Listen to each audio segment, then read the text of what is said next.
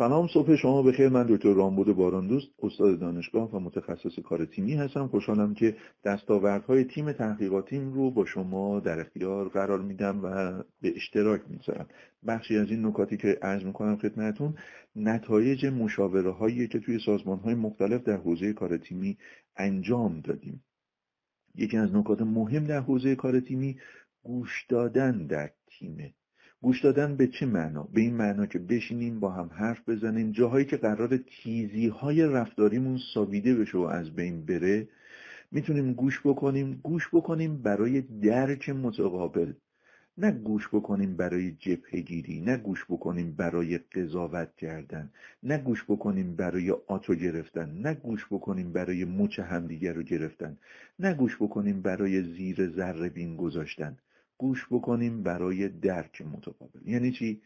طرف مقابلم رو بشناسم خصوصیاتش رو ویژگیهاش رو درک بکنم و توی کسب و کارم موقعی که به یک مشکلی برخورد می‌کنم به جای اینکه انگشت بذارم روی تفاوتها یا انگشت بذارم روی چیزایی که اون دوست نداره و تعارض منفی رو ایجاد بکنم برم سراغ اینکه کسب و کارم رو از طریق شناختی که گوش دادن فراهم کرده پر رونق بکنم. گوش دادن اصلیه که می‌تونه ارتباطات رو تقویت بکنه و در واقع گوش دادن متقابل باید همراه با درک متقابل و گوش دادن فعال باشه. در این حالت می‌تونیم نتیجه خوبی رو بگیریم. چون دنبال این هستیم که تیم بسازیم و تیم ما بتونه دستاوردهای ارزشمندی رو در جهت اهداف و ارزشها و هنجارهای خودش کسب بکنه.